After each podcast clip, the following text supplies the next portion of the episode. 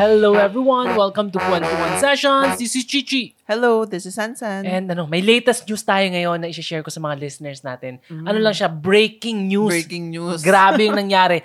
Yung Facebook ko ngayon. Oo, talagang nga, tuloy-tuloy yung mga messages. Ang dami. Hindi lang messages, mga picture. Oo, pictures. Kasama yun sila. Na talagang nagdadalamahati yung lahat ng tao. Dalamahati talaga. Oo naman. So, sa mga hindi pa nakakaalam, sa mga... Ano ba? Kasi late na nilang mapapakinggan tong podcast eh.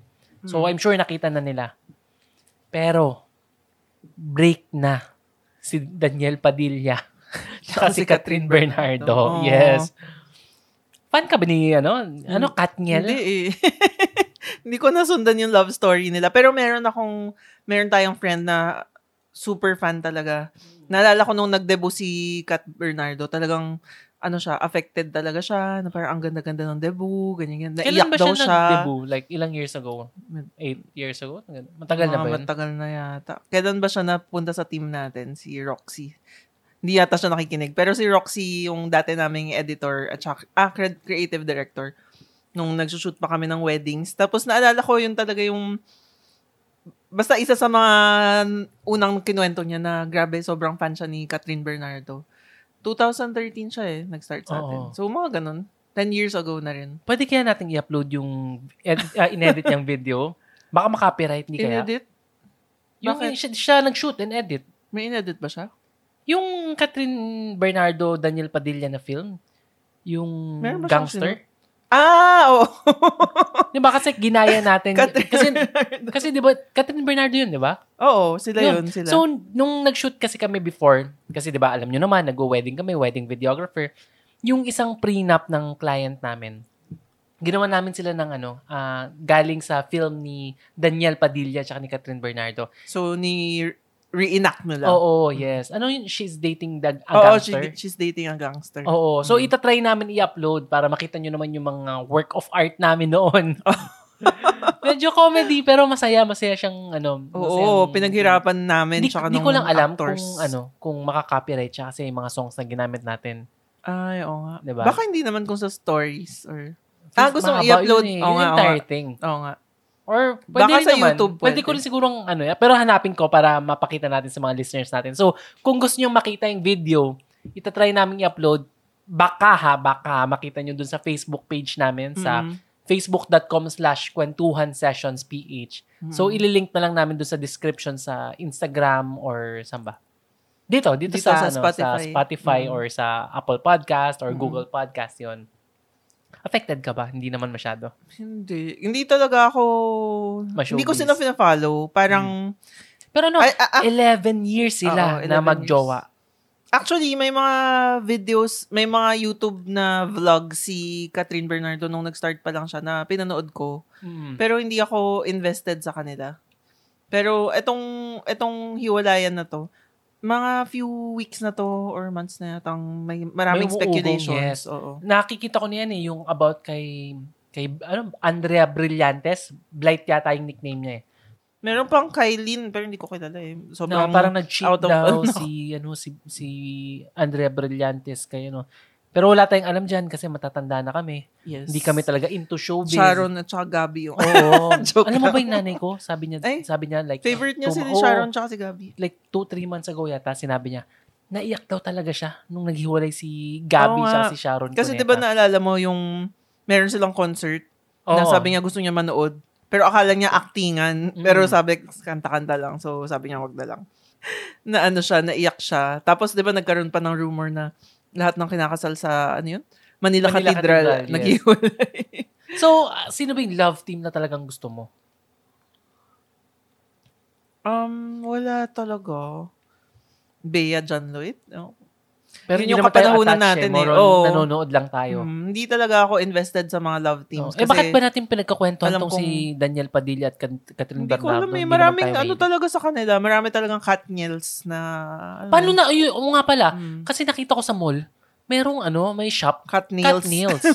Paano na yung Kathniels? Kay Kathryn Bernardo yun, di ba? Kaya nga, Kathniels eh. Ano yun eh. Ang tawag dito, inspired by Kathniel.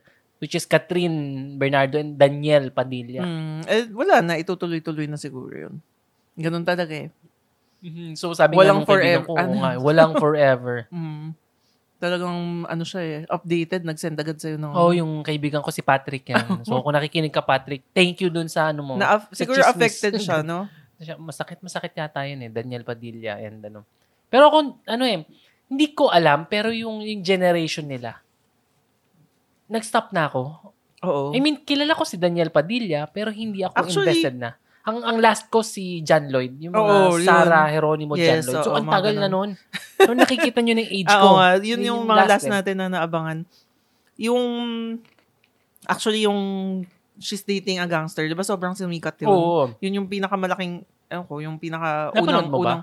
Hindi ko napanood. Hindi ko rin napanood. Kaya, hindi lang ako into ganun. So, yun. Sa mga malungkot ngayon, I'm so sorry for your loss. Grabe naman. So, maliban sa kay Kathniel, alam mo, ang saya-saya ng news ngayon eh, lalo na sa social media. Puro chismis. Puro mawalang kwentang news. Huwag na natin pagkwentuhan yung ano. Although sa politics, may mga konting problems pa. Mm. Like, sobrang paging lang kasi gawin natin light yung podcast natin ngayon. Iniimbestigahan ng Senator Congress, House of Representative, yung SMNI. Yung news, ano? Na kay Kibuloy daw. Oo. And nakakatawa kasi nakita ko si Harry Roque na nagsasabi siya na tumatawag siya ng, ng tulong sa mga media practitioners na protektahan daw yung freedom of speech. Hindi naman daw pwedeng ganun. Kailangan malaya yung pamamahayag. Naalala mo, hindi daw pwedeng i-ano yung media. Pero yung ABS-CBN, pina-shutdown nila dati. Oo. So, yun nga eh. So, ang nakakatawa, yung sinabi niya, palitan mo lang yung SMNI, tapos gawin mong ABS-CBN. Yes. Diba? Yun na yun eh. Oo nga. Pag sila yung affected, hindi okay. Oo. Pero, pag, diba, yung ibang interest nila. Oo, basta kalaban nila, yun yun eh. So, yung argument nila, actually, yung sinabi ni Harry Roque, tama naman. Okay naman siya. Tama kung pakikinggan mo, tama. Yung dapat protect namin yung media, na freedom of speech, yung mga ganun.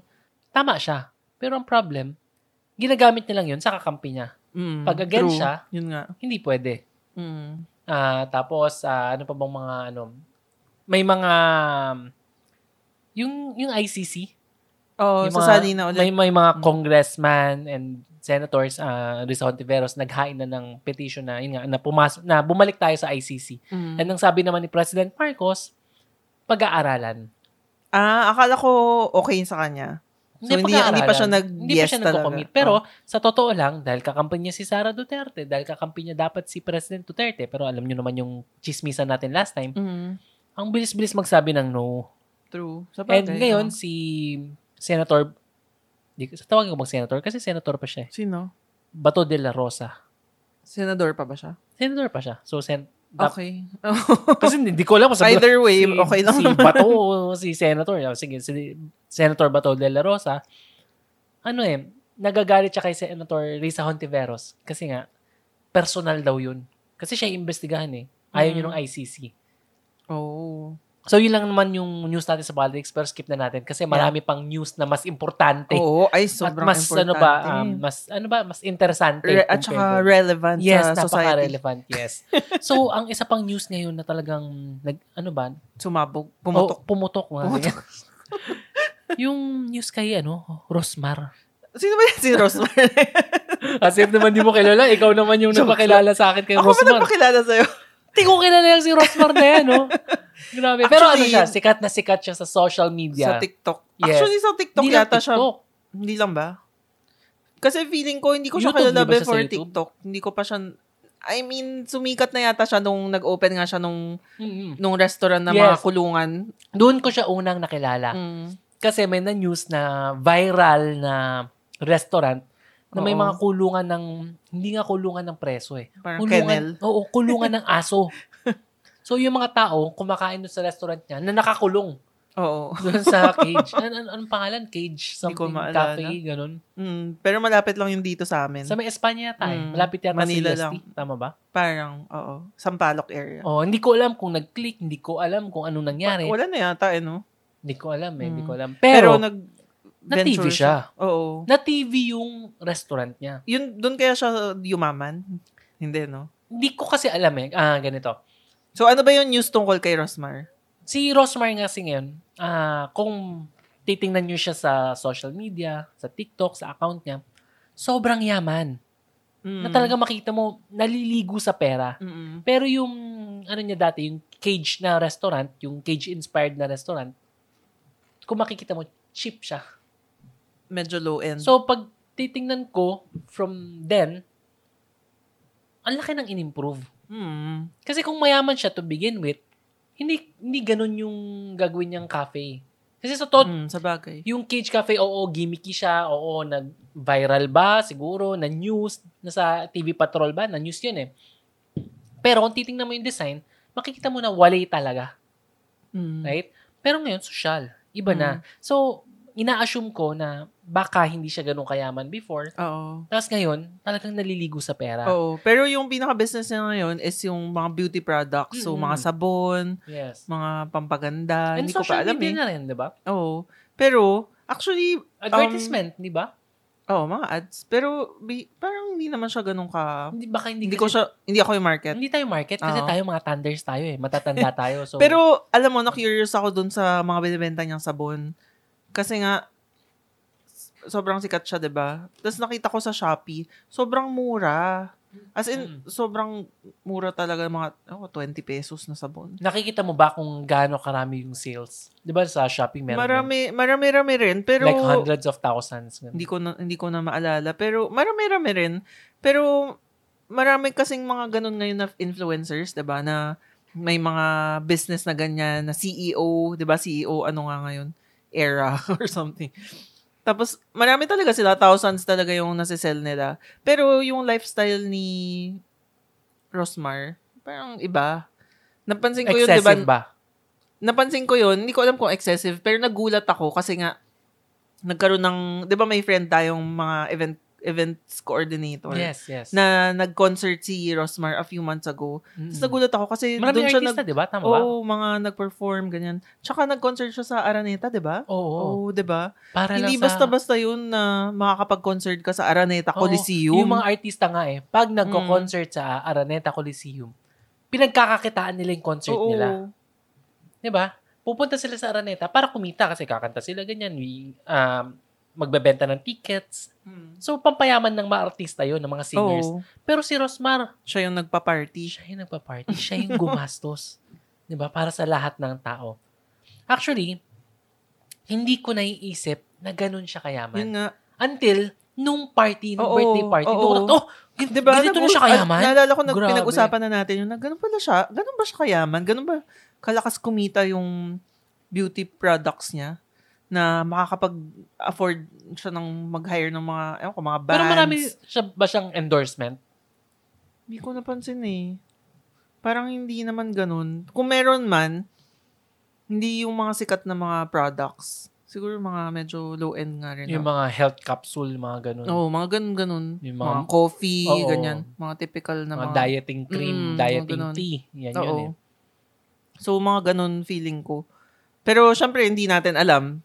Kasi nga ngayon nag-viral siya, tas yung more on nag-viral yung interview niya, 'di ba, kay Tony. So si Rosmar kasi ngayon, sobrang sikat siya kasi nag-viral yung interview niya kay Tony and yung nangyari after nung interview. So nung in-interview ko siya kasi sorry, nabubulol ako. Kumakain kasi ako ng chips. Ng chips. So nung in-interview siya ni Tony Gonzaga, tinanong siya about kung magkano yung kinikita niya as influencer. Or as a businessman, as a whole, right? As a whole. Ang sabi niya, nung kalakasan niya, kumikita siya ng... Hindi. Yung una nga sinabi niya, hindi ba? 5 million. Tapos nung mahina pa yun. Oo. Kaya nagulat si Tony, ha? Eh ano kapag malakas ka?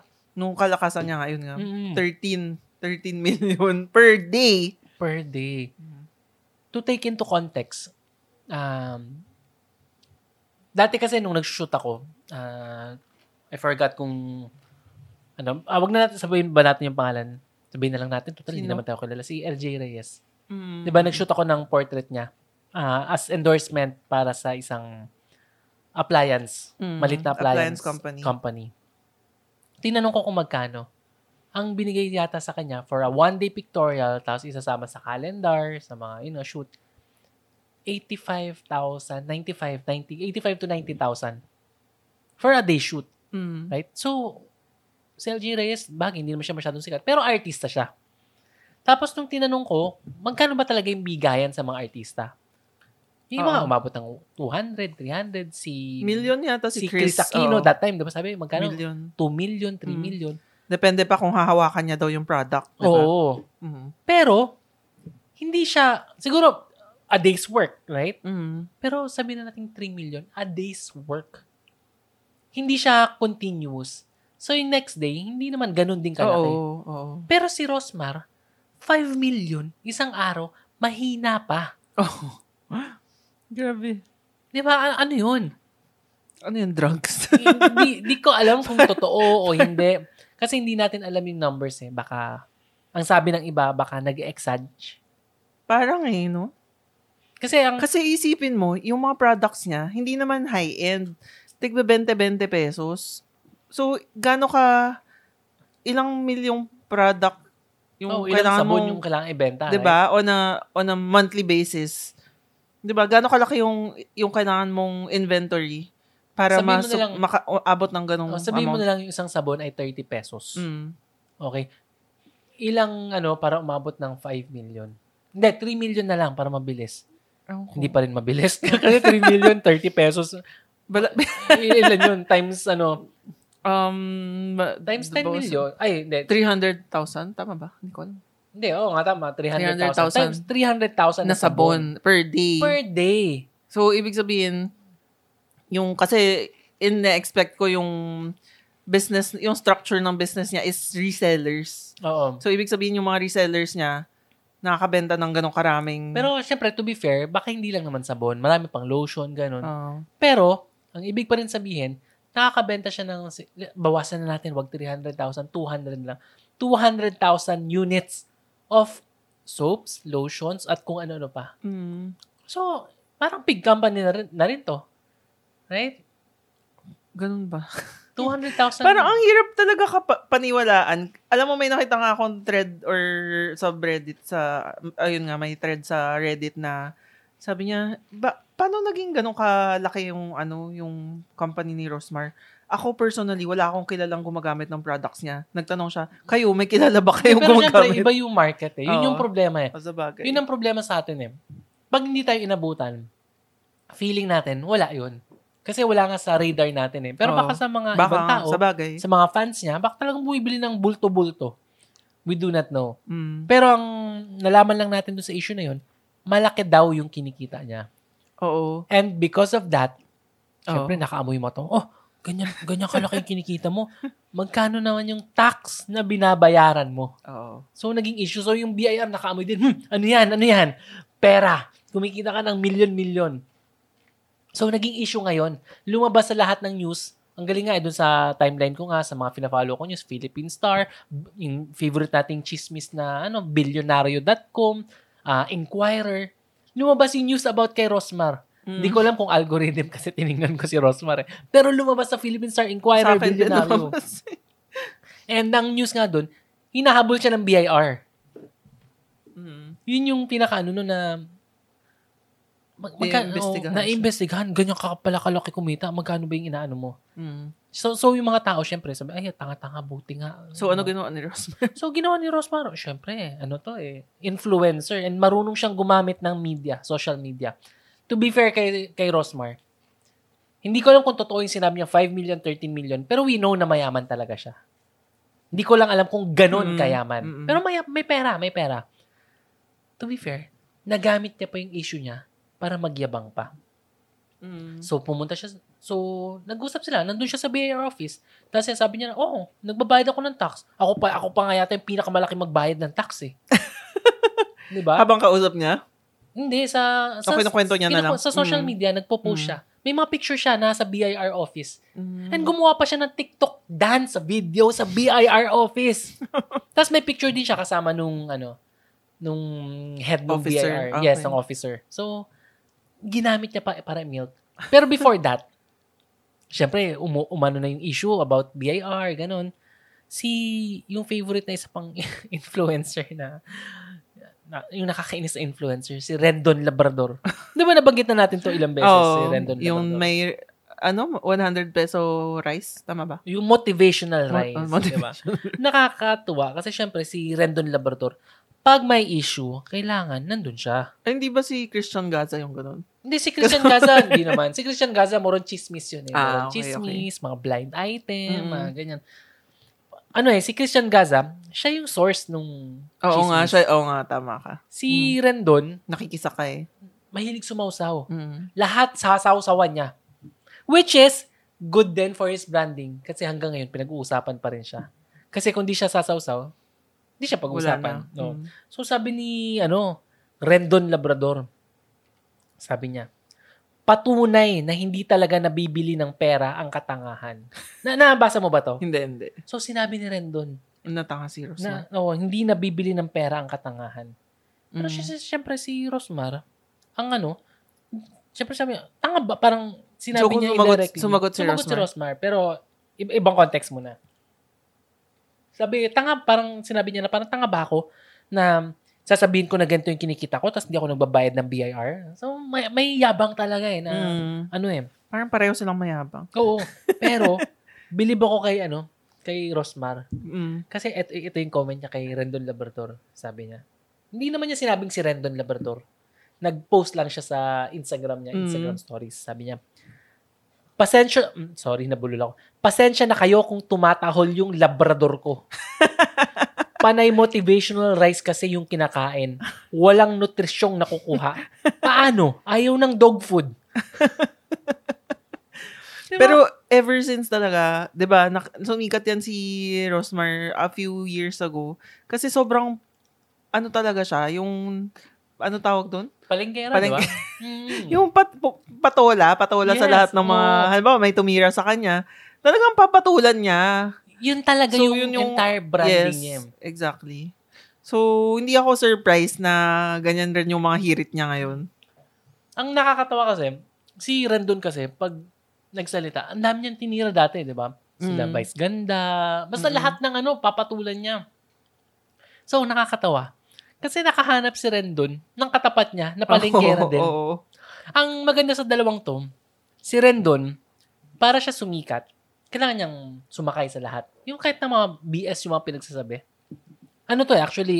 Baka pwedeng pag-aralan ng mga nag-aaral ng kung paano maggawa ng business, paano marketing strategy. Hindi ko alam. Pero kung papansinin mo, nag-work para sa kanila.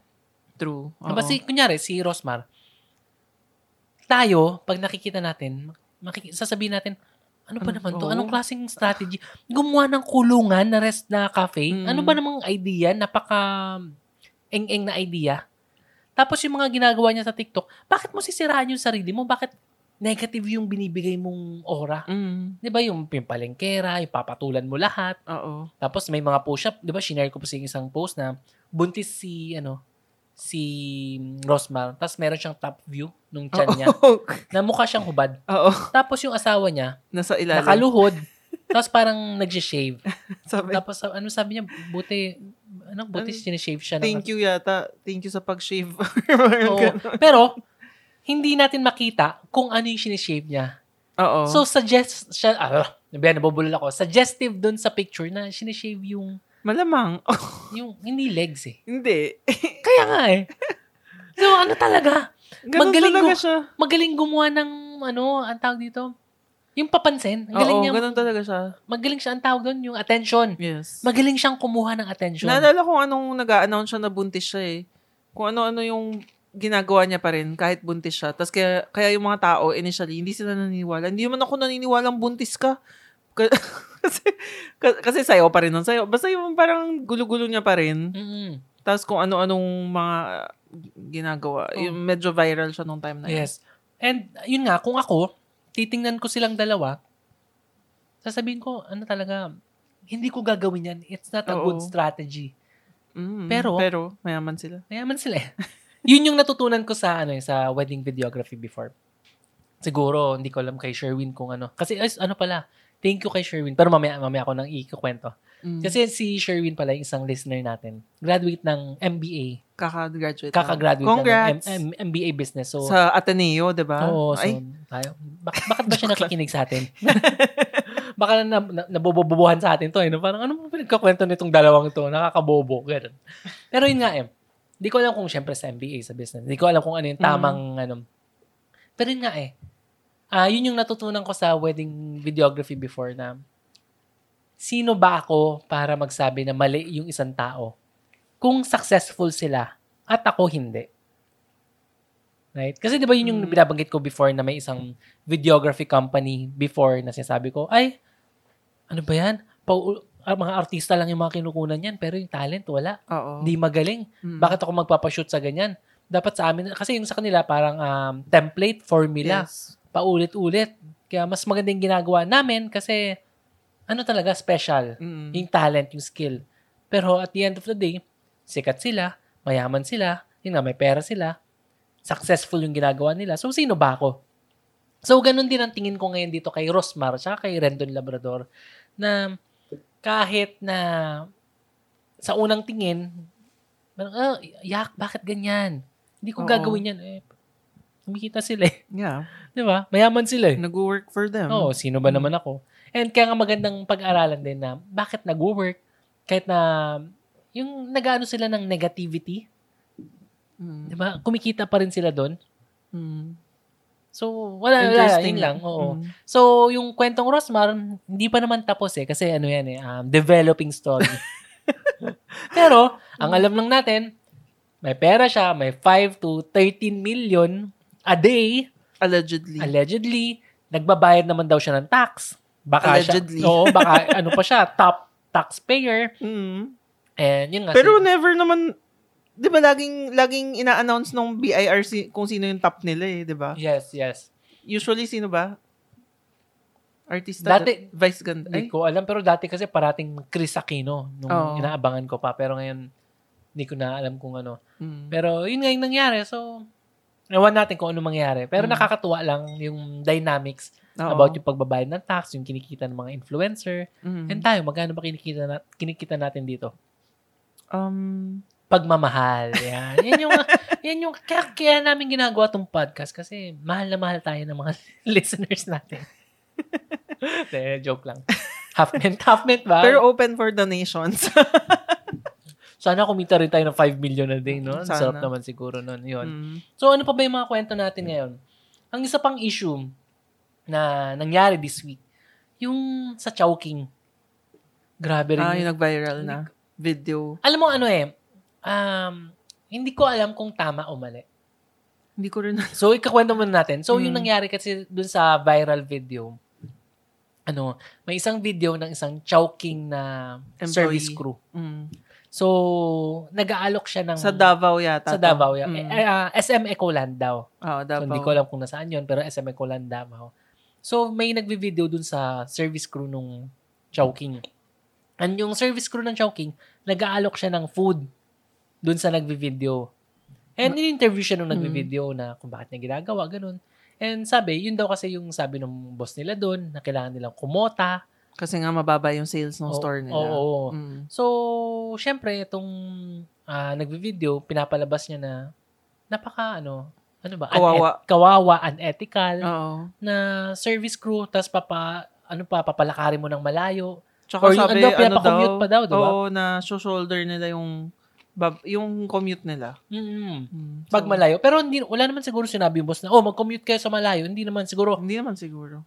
Maghanap kayo siguro ng... walking distance lang yung Chowking. Although hindi natin masabi kung malayo yung mga nilalakad nila. More on ang point doon, maghanap kayo ng benta sa labas. Diba? So maghanap siya. And nasa service crew na kung dalayo siya, kung ano. Ano to ha? Hindi to grab delivery. Hindi to courier. Yung taong parang yun, door to door. Yung taong to, kukuha ng order. Pag nakakuha ng order, babalik siya dun sa Chowking. Tapos, dadalhin niya pabalik yung food. Bakit hindi na lang delivery, no? Nagtitipid nga siguro. Para maka, Siyempre, kung... Kasi kapag sinabi mo dun sa customer na, magdadagdag lang kayo 50 for delivery. Baka umayaw pa. Oo. So, ang goal nun is makabenta talaga. And yun nga, naging viral siya kasi yung sabi na kawawa naman, napaka-abusive sa sa employees. Diba? Pero sa'yo, sa tingin mo, abusive ba yun? Siguro yung part na, yun nga, maglalakad sila, door to door. Baka hindi nga tama. Pero kasi feeling ko, pag struggling talaga yung business, siguro nahihirapan rin yung owner, diba? Na mag-isip. Kasi yung Chowking, sikat na yan ni. Yes. So, paano mo pa i-market ang something na sobrang sikat naman na? Diba?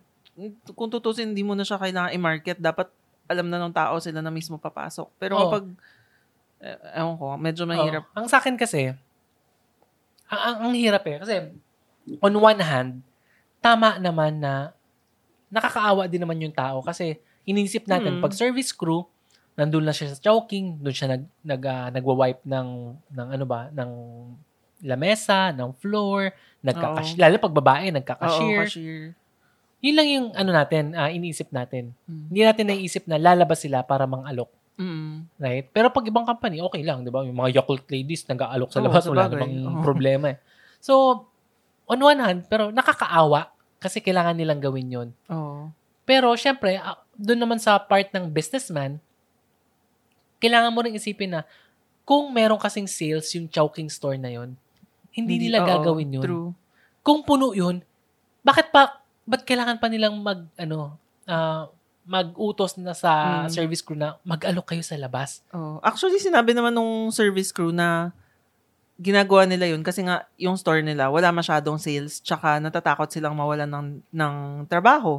Siyempre, kapag napilitan yung may-ari na i-close yung store na yun, diba? Usually, yung mga Chowking franchise yan eh. Hindi naman yung mismong... Yun nga yung problema sa mga tao rin eh. Hindi nila nasa-separate yung Chowking as a franchisee tsaka Chowking as a corporate. Yes, like yung may-ari yung JFC. Jollibee. Right? Jollibee yan, JFC. Sila yung may-ari. Hindi nila nare-realize na iba yung franchisee. Mas mahirap yung pinagdaraanan ng franchisee. Kasi nakaako sa kanila natin. Kunyari, wala silang benta for the day. Sorry sila. Kailangan pa rin nila magbayad ng mga royalty, di ba? Yes, yung mga kung at ang mahal ng franchise fee. Ang mahal ng renta, hindi sobrang basta-basta. Lala, nasa loob pa ng SM. Tama, di ba? SM ko lang, di ba? Parang kawawa nga yung Chowking na yun kasi usually mga Chowking puno eh. Di ba? Dito nga hindi ko kasi alam yung status ng SMNI ko lang. Baka bagong bukas. Di ba minsan kasi like sa Ayala Mall dito sa Manila, babe. Pag bagong bukas, konti lang. Ganon. Yeah. Baka, although, baka ganon din. Marami rin nagsasabi sa Reddit na medyo nagde-decline na rin yung quality ng Chowking. Which is na feel ko rin eh. Kasi parang hindi naman... Although ever since naman, hindi ka naman talaga mag-expect ng quality na food sa Chowking. Pero... Alam mo... Ever since na ever since umupo naman yun, pabagsak na economy natin. Di ba? So, masisisig ko yung Chowking. Sorry, medyo sabihin mga listeners natin, masyado kung kinakampihan yung Chowking. Ano lang, inisip ko lang as a businessman, kung ako yung may-ari ng business, na yung inflation talaga natin, sobrang taas, sobrang mahal. Kuryente, renta, raw materials, lahat yun mahal. So, paano magsasurvive ang isang business? Yung SM na kumukuha ng renta sa Chowking, may benta o wala ang Chowking. Or kung sa anumang business, magbabayad ka sa SM. True. Yung franchisee na yun, kung hindi siya makabenta, magne-negative siya sa bangko. Kailangan niya magsara talaga. Hindi lang magsara, malulugi, mababawasan pa siya ng pera. May losses talaga. And we're not talking about 5,000, 30,000. We're talking about millions. Yeah. Hindi lang 1 million, 2 million, di ba? Siyempre, hihintayin mo pa eh. 30 million, 40 hihintayin million. Hihintayin mo pa. Hanggang anong point mo isa-stop yung bleeding, di ba? Kasi lagi kang hopeful, hindi, mag-pick up yan. Pero kailangan mo i-cut at some point yung losses mo. So ano talaga to? Sa tingin ko, hindi siya problem ng Chowking. Hindi naman problem. Hindi ko sisisihin yung Chowking. Hindi ko naman sasabihin tama rin yung ginawa nilang utusan yung service crew na mag kumuha ng customer sa labas, but rather yung economy natin. Yung economy natin, yung may problema. Diba yung, diba nakwento ko sa'yo before, dati pag pumunta tayo ng Singapore, relatively namamahalan pa ako sa Singapore sa food. Ngayon, diba maalos magka-presyo na? O baka mas mahal pa sa atin pagdating sa food. Sa Singapore? Oo. Sobrang mahal na yun sa Singapore. Kasi pero sa atin, mahal din eh, diba? Mahal din. Pero halos same na. Yung presyo natin, yung food, siguro wag Singapore. Compare na lang natin sa Thailand. At least Thailand. Thailand, sobrang mura yung mga bilihin. Vietnam, sobrang mura. Kapag, pareho lang naman tayong Southeast Asian country. Yes. Kasi Singapore, marami akong nababasa, sobrang mahal daw ngayon. Pero baka, mahirap nga i-compare kasi rin sila eh, parang first world country na rin first sila. First world nga sila. Pero compare natin sa mga third world countries. Yung mga malapit nga sa atin. Yes, Thailand, Vietnam. Sobrang mahal nung atin. Mahal talaga. Kahit nga yung mga, naalala ko yung nagtaasan yung mga kamatis natin, yung mga prutas, di ba? Compared sa US ba or sa ibang mas mahal sa atin? Mas mahal. Kahit yung mga milk, nakikita ko US, although wala siguro kasi tayong mga baka dito. Pero pag nakikita, di ba, mahilig ako manood ng mga grocery vlog. Mahal talaga. Ang mahal dito, considering na hindi naman mayayaman yung mga tao, di ba? Although, syempre, kapag bumili ka naman sa mga palengke, eh, mas mura yung mga produce. Hindi, mahal pa rin eh. Kahit palengke, mahal eh. Pero kapag na-compare mo nga sa mga malapit sa atin na bansa, mga Vietnam, ganyan, Bangkok, Thailand pala, kapag nanonood ako ng mga vlog, sobrang mura yung mga food nila. Yung mga restaurants, sa atin, sobrang mahal na talaga. Oo. So, kawawa rin yung Chowking. Ngayon, ini-investigate sila ng mother company nila na bakit ganun, bakit ganyan. Pero sa nababasa ko actually, normal daw yun sa Davao. Normal siya sa mga province na okay. Siyempre, pag mahina yung kita mo, maghanap ka ng paraan. Pero sa tingin ko, even sa Manila, may mga ganyan eh. Na Jollibee, may nakikita akong ganyan. Hindi door to door, pero like kapag merong event na may mga mag-iikot na tao, may mga nakikita na akong ganyan eh. Na mag-aalok, ay sir, or kahit nasa loob ka pa ng store, 'di ba, Jollibee, kumakain ka. Tapos aalokin ka, sir, baka gusto niya ng dessert. 'Di ba? Upselling kasi 'yun eh. Pero ito kasi lumabas eh. Yun lang yung pinaka medyo mahirap nga kasi na part doon na maglalakad sila sa Pero hindi ko masisi yung Chowking as a store kasi kung lugi na talaga sila. Oo. Kailangan nilang gawin lahat ng maisip nila. Yun nga eh. Hindi naman nila inaabuso eh. Kasi service crew, part of the job, part of siguro. So, yeah. Ngayon, na-demonize sila. So ngayon, pinagbawal ng mother company yung ganong practice. Bawal na. So, anong gagawin ngayon na may-ari? Magsasara na lang siya. Magsasara siya. Di ba kakasabi ko nga lang sa'yo, may Chowking din dito sa may kanto, sa may recto, nakita ko. Na, ang tagal na nung Chowking na yun eh. Pero sarado na siya ngayon. Mahina na. Mahina. And di ako magugulat kung marami pang na magsasara. Hindi lang Chowking, yung mga businesses kasi ang hirap eh, ang mahal na talaga. Dito nga sa kanto natin, dati may Jollibee dyan tsaka Mang Inasal, di ba? Dati Jollibee siya, nagsara, naging, Mang Inasal na. Tapos, ang tagal niyang Mang Inasal. Akala ko talaga yun na yun. Pero nagsara rin. Favorite ko pa man din yun, yung Mang Inasal dyan. Nakakailang rice ako nun. 3 rice, 4. Hindi mo na magawa yun. Hindi na. Kasi hindi na kaya ng tiyan ko. Tsaka ang bilis ko tumaba. So, hindi na siya nag-work. So, yun. And pala, before namin i-end yung podcast, I would like to thank you. Di pa naman tayo nagtatapos kasi baka feeling ng mga listeners na naman tayo. Nag-ending na. Magpapasalamat lang ako kasi lumabas yung Spotify wrapped up. Tama ba? Spotify rap, gano'n. Yeah.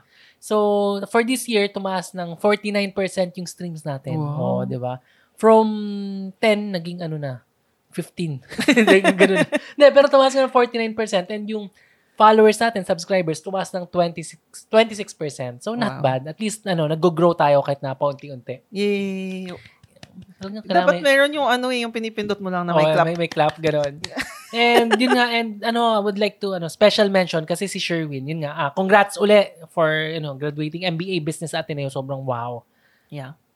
Congrats. Kaya nakakaya kung nung pinagsasabi natin sa podcast yun. And nakakatuwa kasi nag-send siya ng message, yung Spotify rap din niya, na siya, top 0.1 fan. Ano yung sabi ng 0.1? Hindi, so kung top 1%, siya pa yung 10% ng 1%. Guluhan ako doon.